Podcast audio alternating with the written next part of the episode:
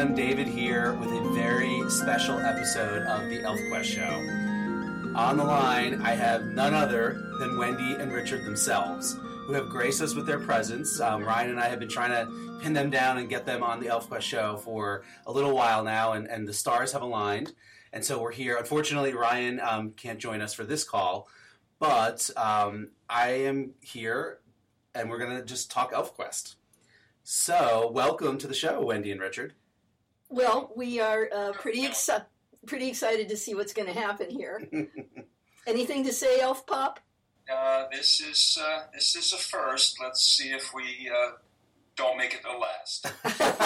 well, that is certainly my goal. So, um, why don't we just uh, dive in? I um, I'm really curious how you guys are feeling about the final quest as we are getting to the point of kind of wrapping up the first story arc within the bigger story arc. Richard can express it even better than I. Uh, about going back to how it felt in the beginning of doing ElfQuest. You know how we were talking about this, babe? The uh, the feeling of you know it, it, it goes against common wisdom that you should be able to go home again and experience something very very similar to to what you experienced 30 years ago. But we are and and and that's amazing in itself. Well i think I, think that has to do with the fact that just as it was in the beginning, it's just the two of us once again. Uh, after the original quest and after uh, Siege of Blue Mountain and Kings of the Broken Wheel, ElfQuest expanded into multiple storylines, and we had a whole lot of other people helping us, and that was a real wild roller coaster ride for everyone concerned. And um, it was mostly all good. But there, I know speaking for myself, I was missing the sense of just working very closely together with Wendy on a storyline that only the two of us were in complete control of. And that's back. And that's a very, very good, uh, uh, uh, fulfilling, exciting kind of feeling. David said one thing just a moment ago that I wanted to expand a little bit about that, that, that the first six issues of Final Quest are the appetizer. well, ElfQuest is not fast food, people. you are dining at a five star Michelin guide fine restaurant here. we are bringing each course out when it is ready and not one moment before. There's a lot of people who are just not used to waiting months in between issues. Months? It's, you know, compared to how it used to be 30 years ago, they're waiting, you know, less than two months. It's, you know, I mean, my God. Yeah, but you see, a lot of people have, have gotten into ElfQuest.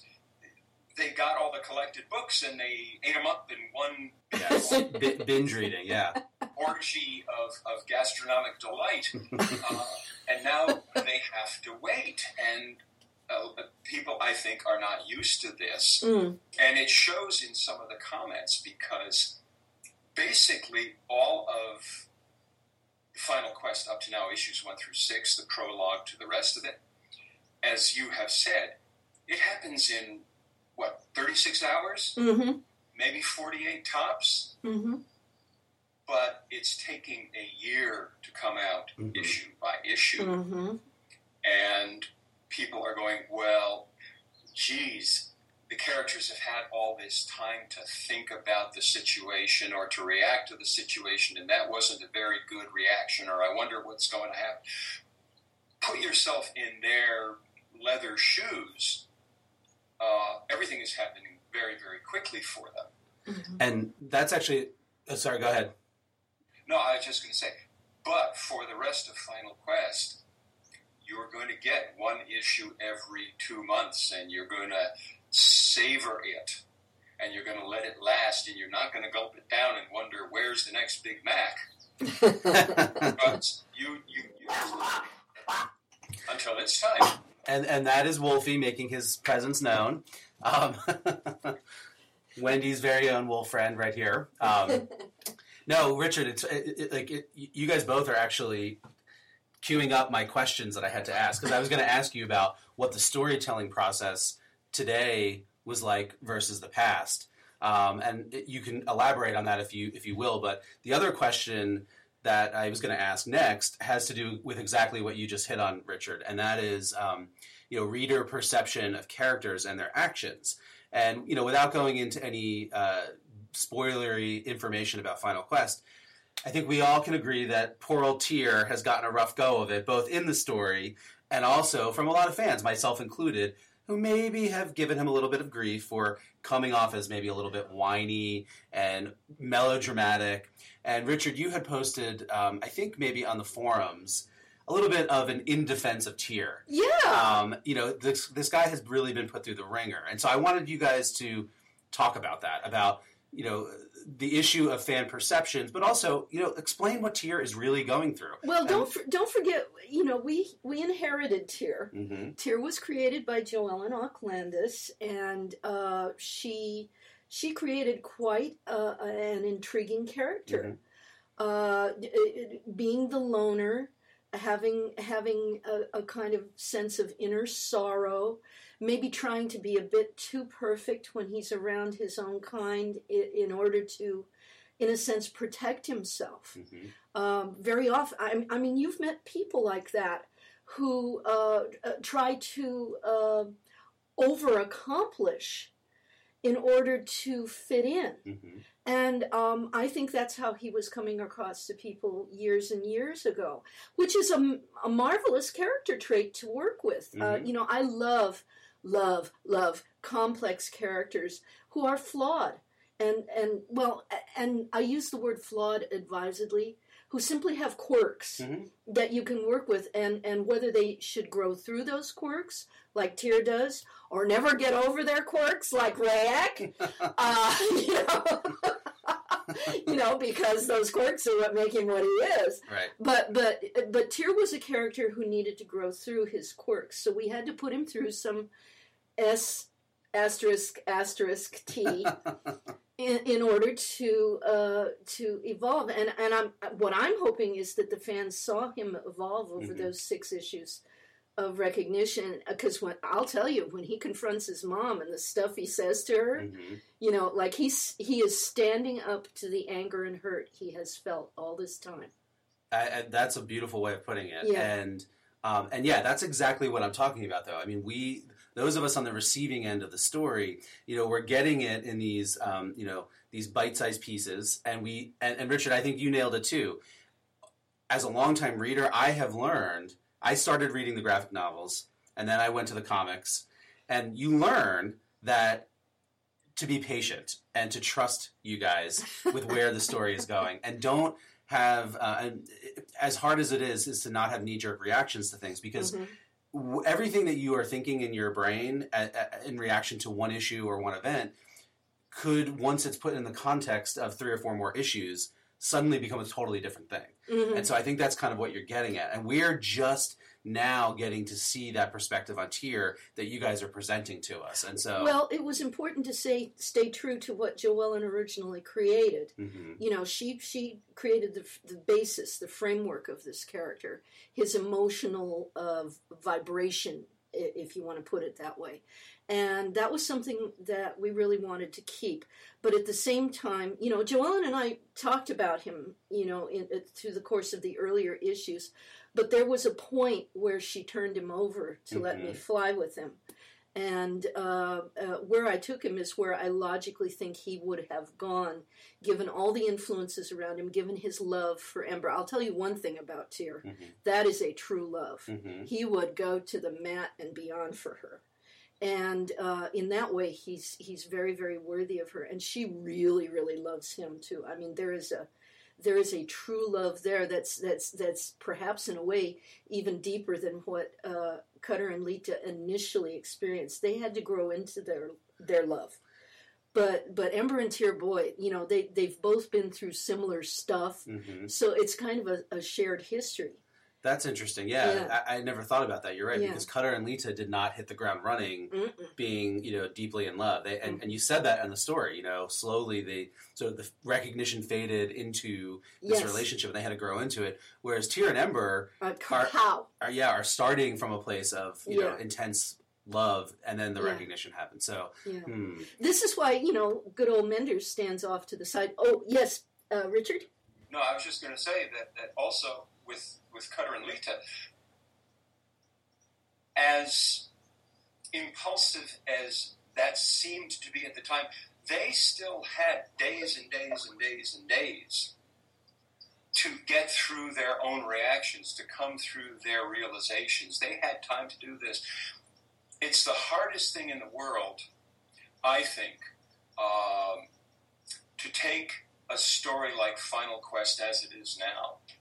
And this is why you know we understand readers' reactions to what's going on in there. It's very, very difficult to put yourself in a situation, but I think everyone can do this at, with respect to some event in their life that happened before that they can look back upon now. Something that happened very, very quickly to you or for you that in retrospect seems like it was happening in slow motion. That's the effect that's happening in Final Quest right now. Imagine whatever it might have been in your own life, whether it was a good thing or a traumatic thing that happened very, very quickly.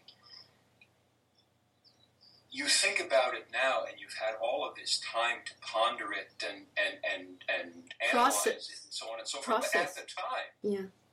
at the time it was happening, you simply reacted blindly the best you could. And maybe you struck out in fear, or maybe you struck out in, in strength.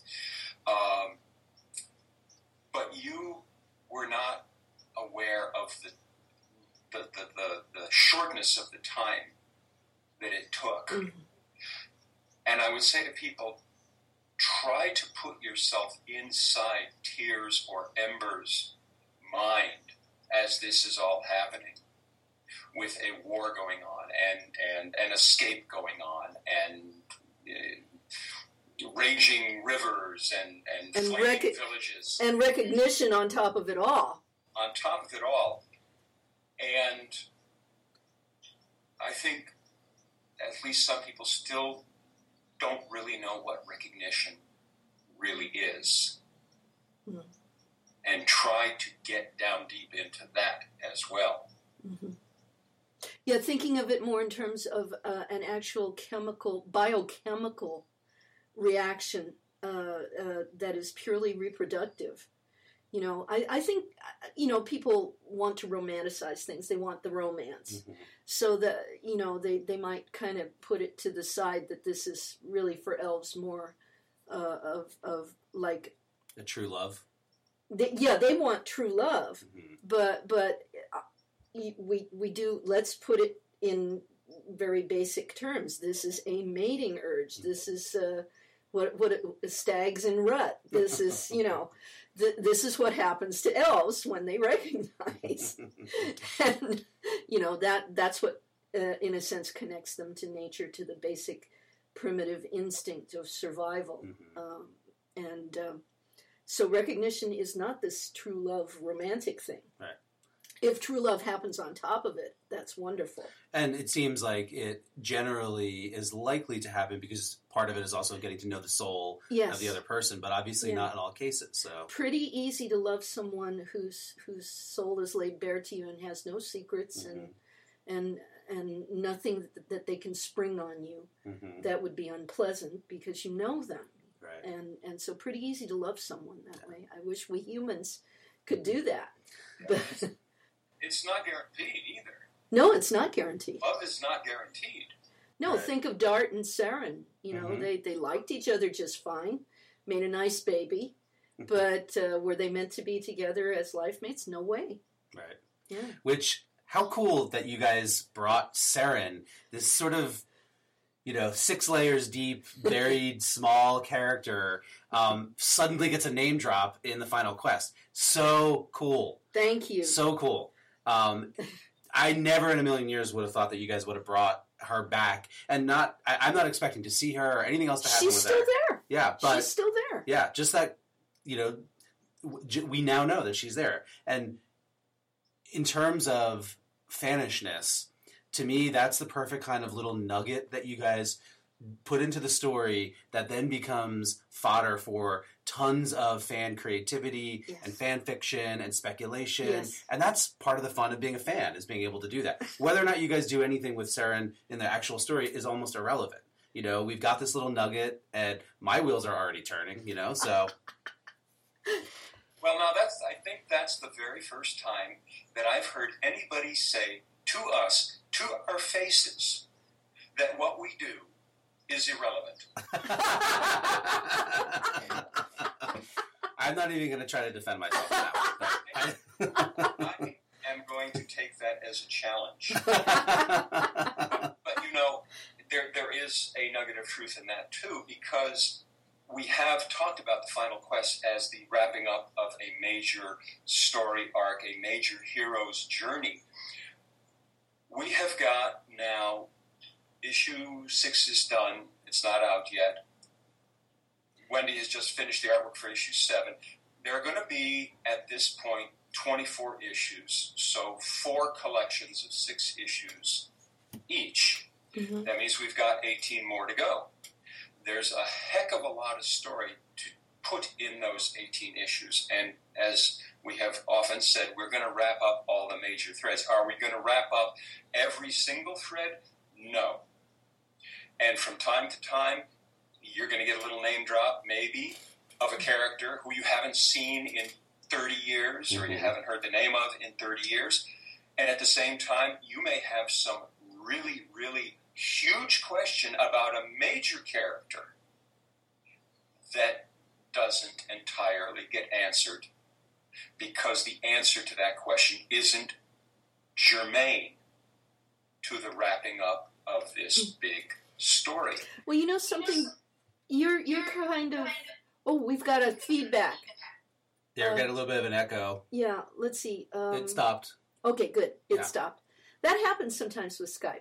Um, you're, you're reminding me of uh, what I call Lord of the Rings syndrome with uh, Peter Jackson's interpretation of Lord of the Rings, and then, of course, this long, unnecessarily drawn out thing with The Hobbit. Um, you can over answer questions. You can over imagine things. You can overthink them and then it stops being a story. It just becomes a collection of facts and and data and and uh, incidents that really have no meaning and no heart, and don't really advance the story, even if it's happening to a major character. Mhm. If you overthink what you're doing, particularly as as it relates to fantasy, you are going to lose the thread of the hero's journey. And um, so, you know, I, I think at this stage of the game, Richard and I feel very confident that we're going to be able to lead everybody on the journey and satisfy most of the questions.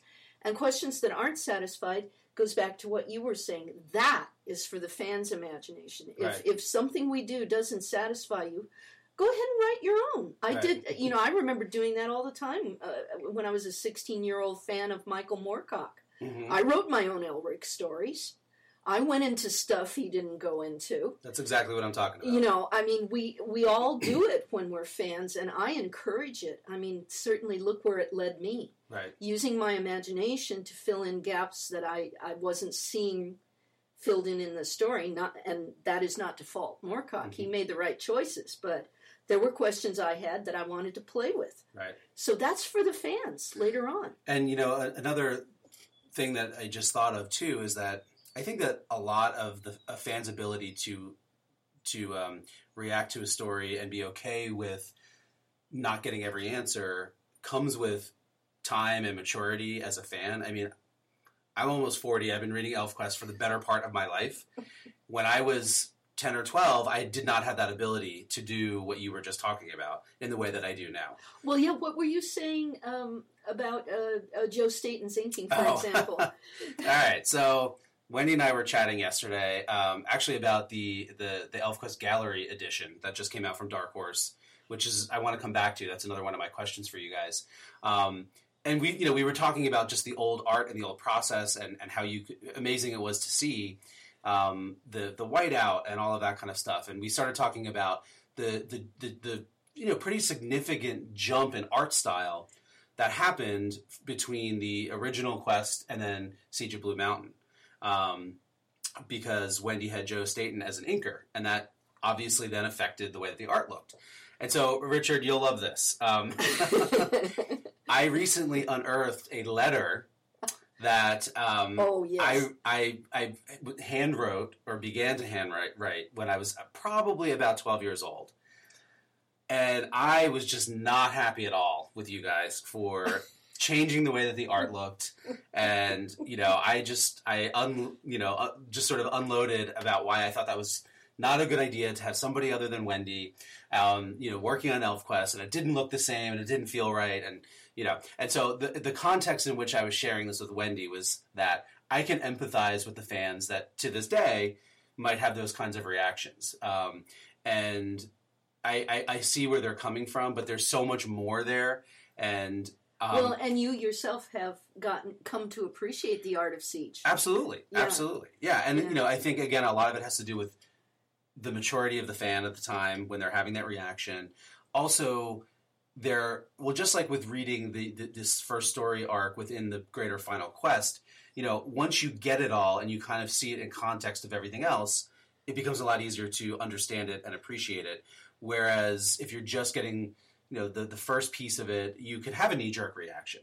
So anyway, yeah, I, I'm mortally embarrassed to even but read see, what I wrote when I was 12 years old. But. I'm curious as to what stopped you from sending the letter. Uh, you know, I don't remember. It was so long ago. but um, but yeah, I was one of those obnoxious fans. So all right, yes. Well, you've gotten older. Um, I, I think that happens to almost everyone because I have a similar embarrassing episode from my youth, uh, and it has to do with exactly the same thing. There's an artist whose work in mainstream comics, ah, what the heck? Why am I trying to hide it? It was Jack Kirby. Yeah. and uh, the work that he did on the early Thor issues was inked by Vince Colletta. And I was a teenager, and I thought that this was the best stuff in the world. And I found a letter that I wrote to a fanzine wherein I said this in, in very broad fanish terms, and it makes me cringe to see that now. It's the it's the difference between and the evolution from first impression and first love to uh, maturity and the ability to appreciate other styles of artwork uh huh. I thought that Vinnie Colletta was the only one to ink Jack Kirby's artwork because that was the first inking of Jack's artwork that I saw. And just let me. On, I discovered Joe Sinnott. Yes. And and and other inkers, and I thought, oh God, such a fanboy I was. just let me interject, and then and then you go on. Um, it's ironic that Jack of Vinnie was Jack's least favorite inker. So it's and why why now? But you see, that was what, and so people who saw your artwork that you drew and penciled and inked all yourself, I can understand that suddenly to have Joe, Joe Staton's inks, and Joe is a consummate artist and he gave a, a grittiness and a roughness to Siege of Blue Mountain that was absolutely appropriate to the story, but just simply to see a switch in style that you're not used to mm-hmm. when you have fallen head over heels in love with your total artwork. I can understand. What I don't understand is over a period of years and decades how certain fans do not ever, ever let go that initial, very very strong, very inflexible reaction, hmm and who simply to this day say, if it ain't Wendy, it ain't for me. I sort of get that as personal preference, Right. but as a judgment of the artwork ability, the craftsmanship of other artists, I don't get it. Well, think of following a series like The Avengers, you know, like we did back in the 70s. How many different people drew? I mean, you, you, you went from Jack Kirby to Don Heck to uh, John Buscema, uh, on and on and on, and, and they all brought something different and wonderful to it. And, um, you know, I find myself wondering if uh, how you and I learned to enjoy different artists because Marvel would switch around so much. I, I, wonder if we learned flexibility as fans because you kind of had to. Because if you wanted to follow the story, you had to accept that a new artist was doing it from time to time and bringing something entirely different. But I think I think you said uh, something important there. If you wanted to follow the story, you had to get used to the new art. I remember, you know, the first thirty-something issues of Spider-Man were done by uh, artwork by Steve Ditko, and then he left, and John Romita took over, and uh, you couldn't imagine a bigger seismic shift Mm-hmm. work speaking, artwork wise, than that. And um, it, it took me very much by surprise, and I was very much used to it, very much in love with Steve Ditko's absolutely idiosyncratic, wild, crazy uh, art style. But I wanted to follow the story because I was invested in the story of this character. Same with the Avengers. They went through, you know, four or five different art teams in the first three dozen issues, Mm-hmm. But it was the story of these characters that I wanted to continue. And because I wanted to follow their adventures, that gave me the ability to kind of grow into each new artist and, and then to appreciate the differences, Well, I think strengths, and weaknesses. I think we do have to applaud most of the ElfQuest fans because consider, you know, 36 years of ElfQuest, during which there have been, from time to time, different artists who have tackled different parts of it. And, you know, what, what comic has lasted 36 years? This is due to the fans' continuing interest and, and ability to adapt and to and to follow the storyline even if if it wasn't written and drawn by us and to use their imaginations to sort of connect the dots and make it all make it all fit together. Absolutely. I, I, I 100% agree with that. It's, it's, I guess, like everything else, there's always going to be a bell curve of fandom.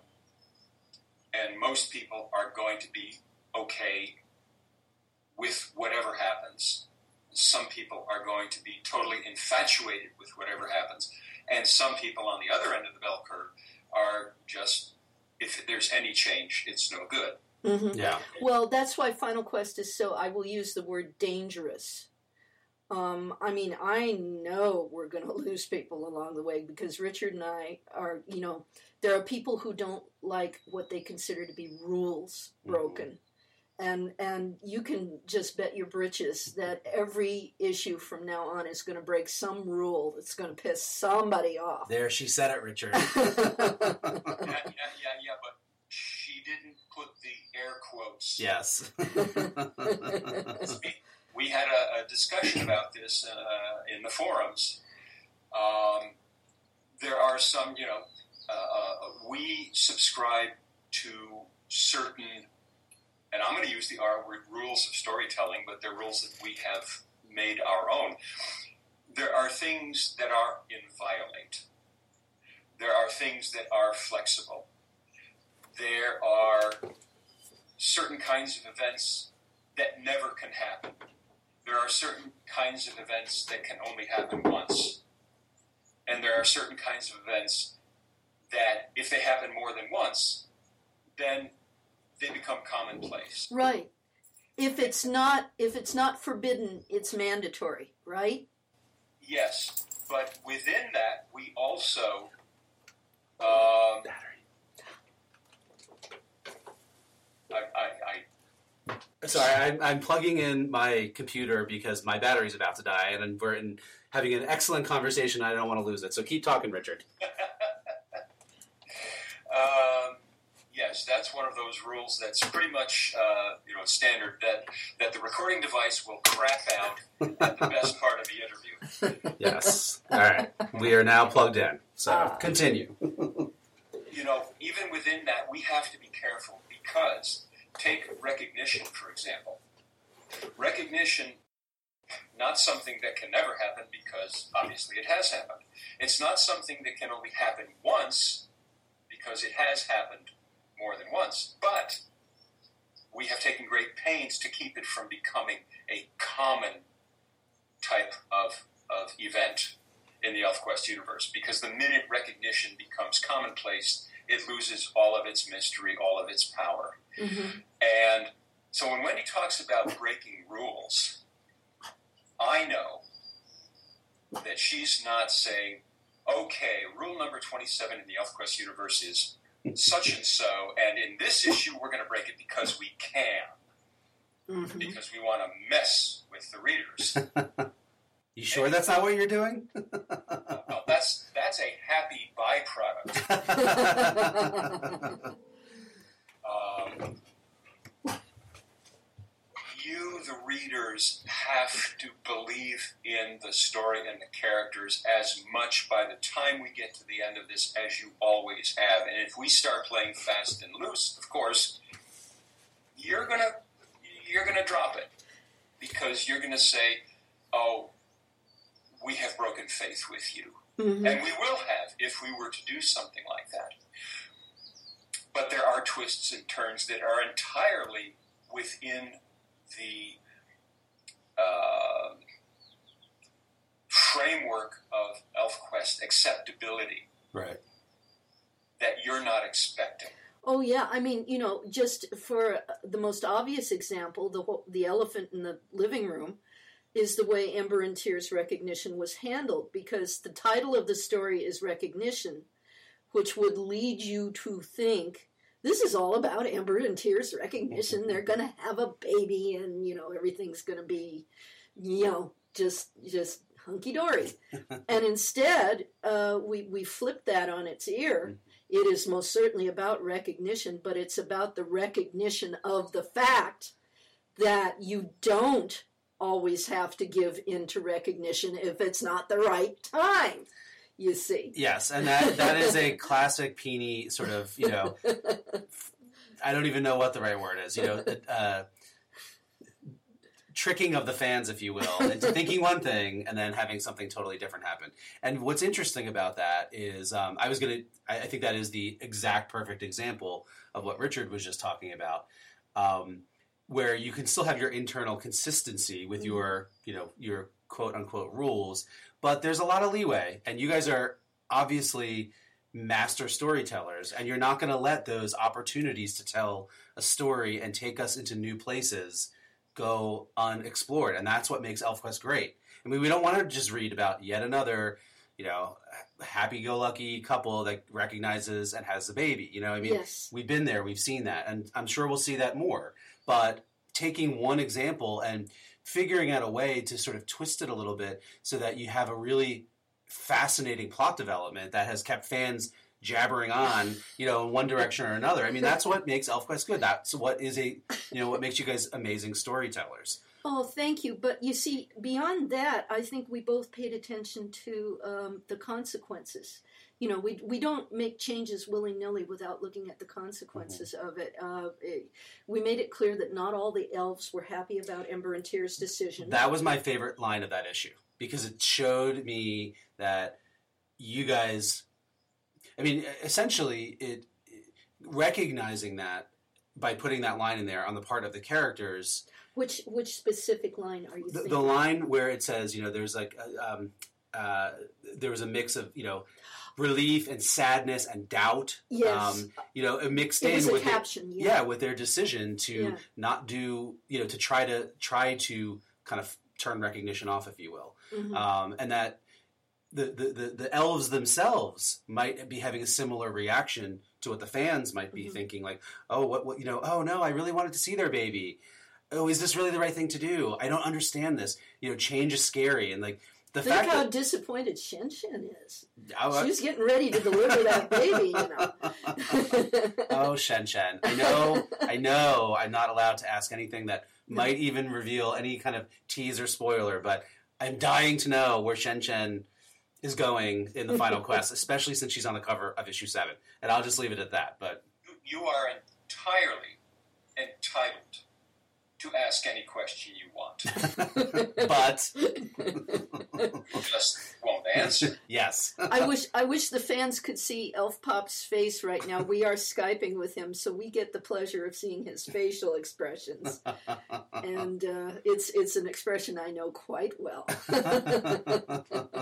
wow. That moment? You remember that moment in uh, How the Grinch Stole Christmas when the smile goes up? Yes.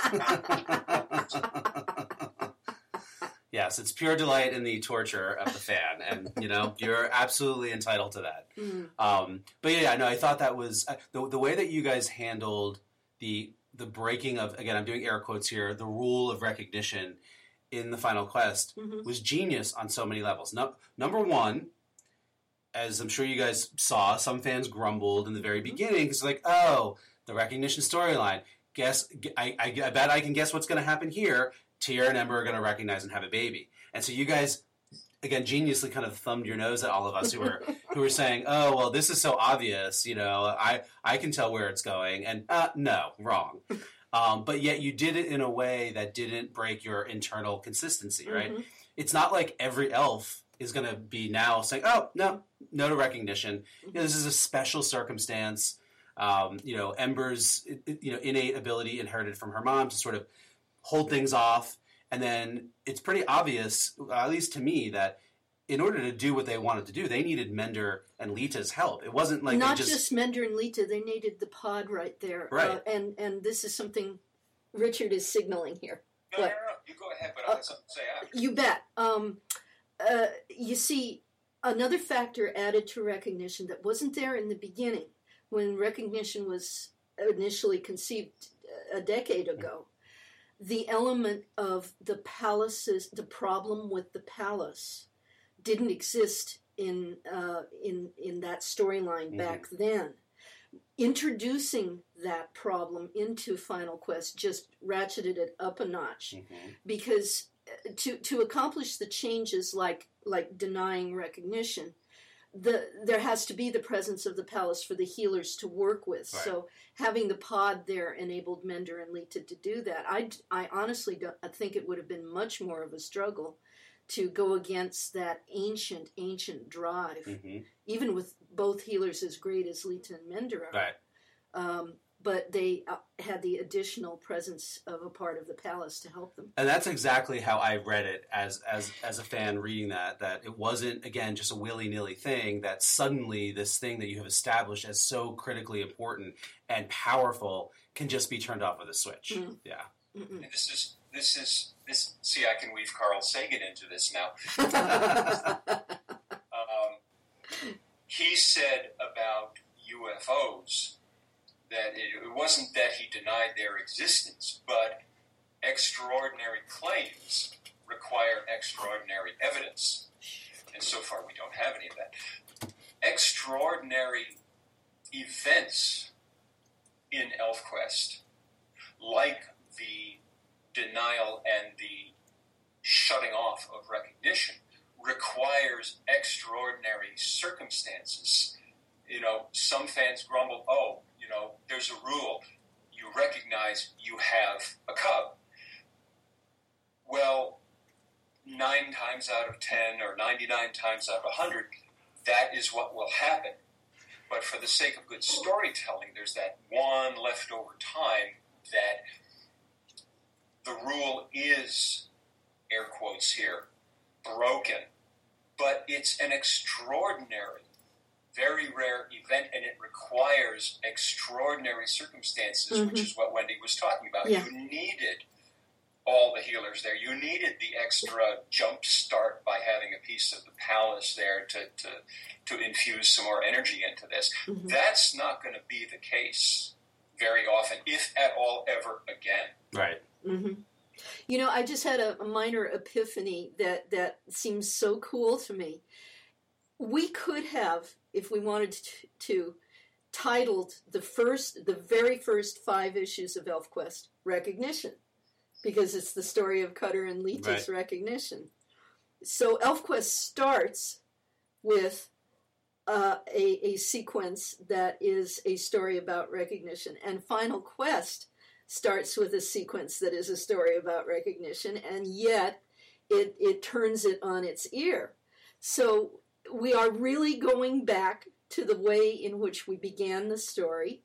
Um, you could even relate it to, to how the story opens on the very first page with Redlance's capture, because recognition contains Ember's capture, and she even relates it back to Redlance's Mhm. capture in one thoughtful moment. Yeah. So, so I think I, you know, I was not conscious of this at the time, but it's kind of like we really are going back to our roots here, but turning it on his ear. However, this is, this is to all fans listening. Don't imagine for one nanosecond that you can now go back and look at all of the rest of the 20 issues of the original Quest and suss out the direction Final Quest is going to yeah, y- y- don't go back and say, okay, let's just turn this on its ear, and then we'll figure out how Yeah. Final Quest is going to go. Uh Do you really think any of us think that we could ever possibly do that? Figure out where you guys are going? I mean, we'll try, but I mean, there, there are some, some people who go digging pretty deep uh, into yeah, the available evidence looking for hints and clues. yeah, yeah.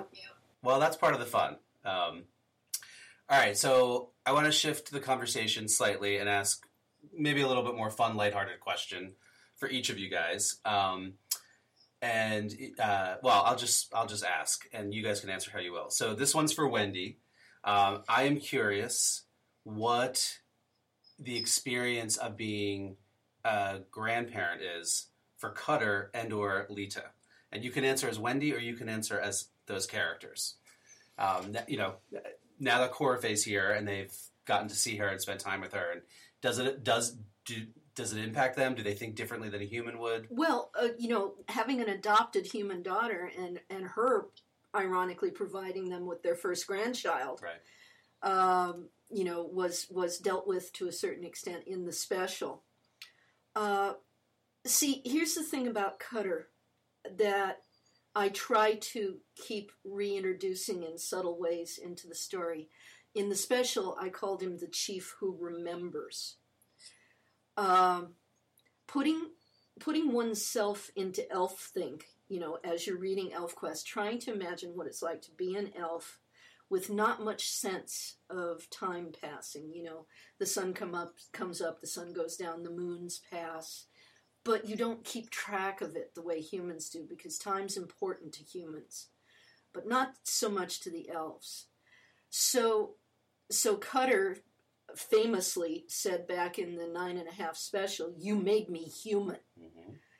and and what he meant by that is he cannot ever fully get rid of sometimes he gets close but he can never get fully rid of his awareness of time so even though you ask this lightheartedly having grandchildren for cutter is one more little bit of evidence of, of time you know a birth a death it all happens within a space of time for him now and he remembers so he knows his human grandchild has a short time to run, as the elves like to say. I'll I'll run with them however long they have to run. Humans have a short time to run. Corafe is, you know, she's forever. So this all of this is is um, shall we say on Cutter's mind. Okay. Leetah, of course, is flowing with it. You Yeah. know, she's she just enjoys new life and and is keeping it in her particular perspective. okay. Now, you haven't asked this question, but just to toss a, a- a little bit bit more to what Wendy said, there is also the fact that, and this has come up in different contexts before, once an elf matures, once he gets or she gets to be into adulthood, which would be 20, 30, 40 years, there's not a whole lot of functional difference between a grandparent, a parent, a child, a grandchild Mm-hmm. in terms of what they look like, how they act, how they interact. Mm-hmm. Um, I know that there's ElfQuest family trees all over the place out there, but but psychologically, emotionally, internally, you could have unto the seventh generation of a given line of elves, and after a certain amount of time, they all look alike. They are all acting alike. They're all vital. They're all vigorous. They're all probably interbreeding Mm-hmm. successfully, and that's just totally not whatever happens with humans Mhm. because we have a short span. We live three, maybe four generations if we're lucky, Mm-hmm. and there is a big difference between a grandparent and a grandchild in terms of how they look, how they act, how they feel, how they think. Mm-hmm. So that's another difference. Yeah, no, that's a great way of thinking about it that I didn't really think about before. That that the way that you guys have set up these familiar relationships, like they're there, they exist. The elves have words for them. Yeah, But Tyr can acknowledge that Windkin is his father. He understands my sire. He understands grandsire. Mm-hmm. You know, but co- that cousins is where he's being totally flummoxed. and you No. can see it on his face Uh, you- you know, He's like, huh? so you see, past cousins, the elves don't really. Right. You know, everybody's a cousin. You know, Yeah. Savah calls everybody little cousin, Right.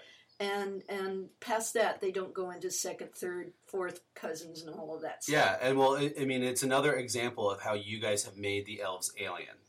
Um, you know, I mean, they've got the pointy ears, they've got heads bigger in proportion to their bodies than humans do, but um, this is one that maybe is a little bit. Uh, you have to unpack it a little bit to really get and understand at how the way that they deal with these family relationships is so different from us because they are alien because they live much longer than us and they don't need to have the same kind of hmm barriers or rules about how you interact with your grandmother or your grandchild or whatever. So um, yeah, Dart and uh, Dart is uh, you know on the same level as his parents now because of the the, the irony of the time travel right. element. Mhm.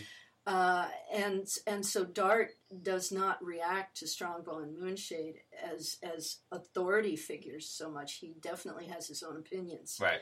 and and uh, yet at the same time there's an element of respect there. hmm But but it's not. Um, excuse me, Incoming. incoming robocall.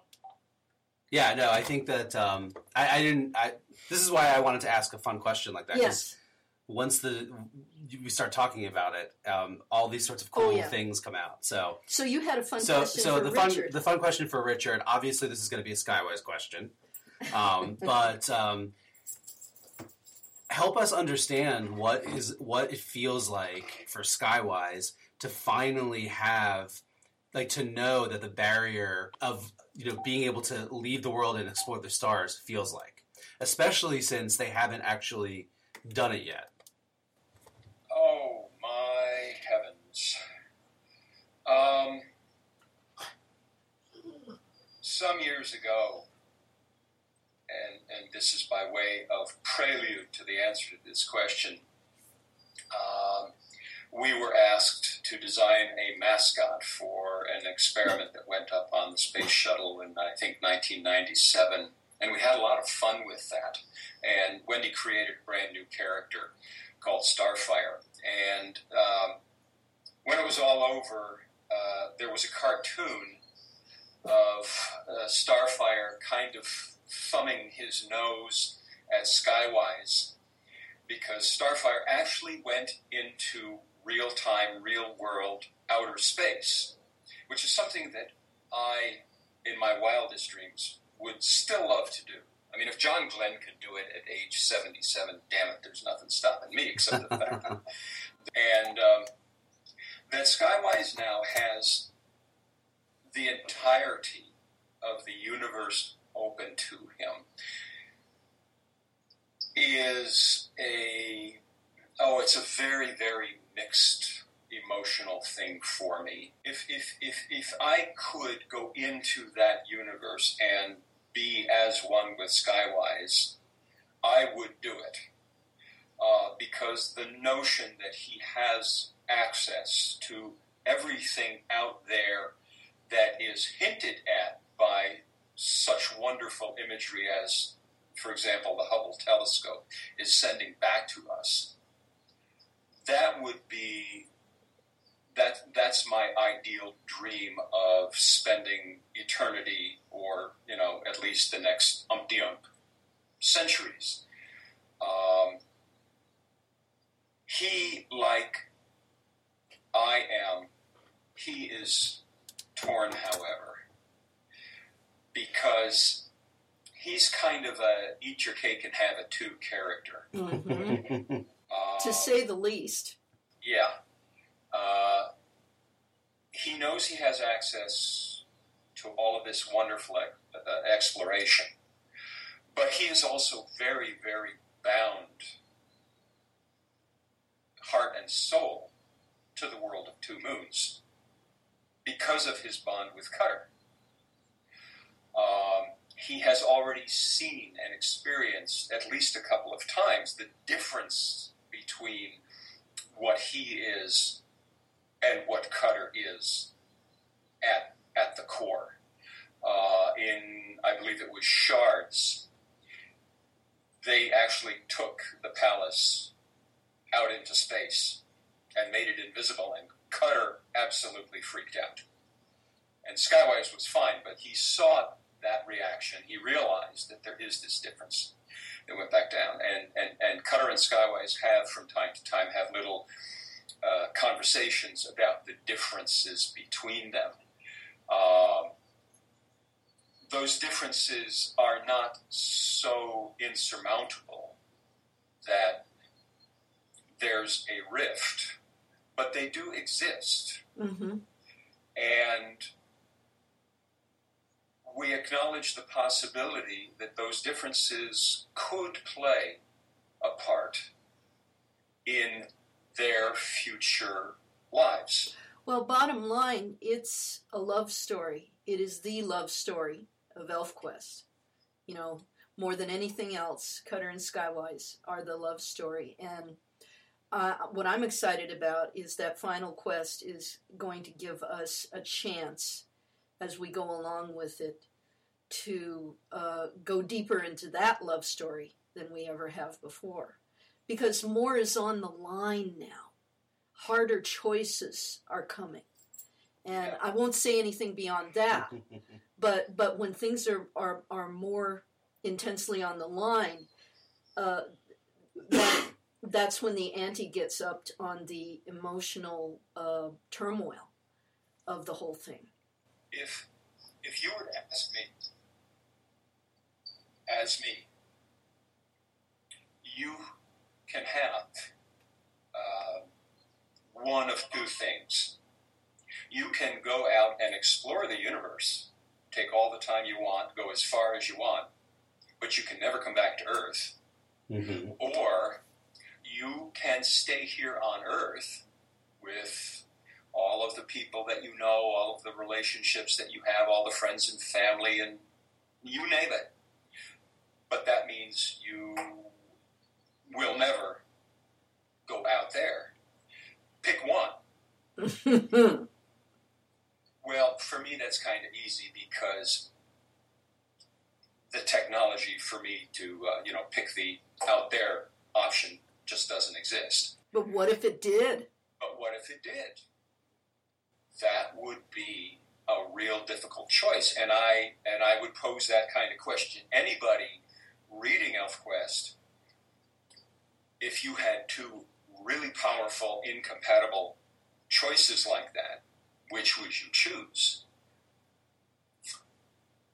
And simply telling ElfQuest gives us the opportunity to look at questions like that and to go deep into them, whether or not we explore them fully. You know, it goes back to are we going to tie up every loose thread? Are we going to make everything really pretty at the end of ElfQuest? No, we're going to tell the very, very best story that does justice to the characters.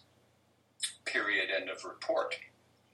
Um, but it gives us the opportunity to really look inside the characters and thus inside ourselves uh, and to exercise those storytelling muscles. And that's a really, really fun thing to be able to do, even after almost 40 years. Awesome. Well, I think that's probably the perfect way to end this. Um, so I want to thank you guys for taking the time and sharing, you know, all these amazing insights. It's as a fan, getting to have this conversation with you guys always blows my mind. So hopefully, you know, through the ElfQuest show, we're we're uh, sort of able to pay that forward a little bit and bring your exact words out to everybody out there that's listening. And I know, uh, even though Ryan couldn't be here with us today, that he's going to be over the moons about being able to uh, to, to do just that uh, via the show. So I noticed you said over the moons. okay, Confessions of an ElfQuest fan, number four hundred and seventy-two. I always use plural, even when I'm not talking to you guys, and I get crazy looks from it all the time. So that was completely unconscious, but you you, you caught me. No, you just know where you're from. Yeah, I guess so. all right, you guys. Well, thanks a lot, and. Um, Thanks for everything you do. Oh, our pleasure. And, and I mean that in the most literal sense. It is our pleasure. Absolutely. All right. Bye, guys. Bye. Bye bye. The music you heard throughout this episode was a track called Call of the Ancients from the album Eternal Saga by Antti Martikainen. And that track, plus thousands of others, are available royalty free for your multimedia projects from jamendo.com. That's J A M E N D O.com. Thanks for listening, everyone. Till next time, Shade and Sweetwater.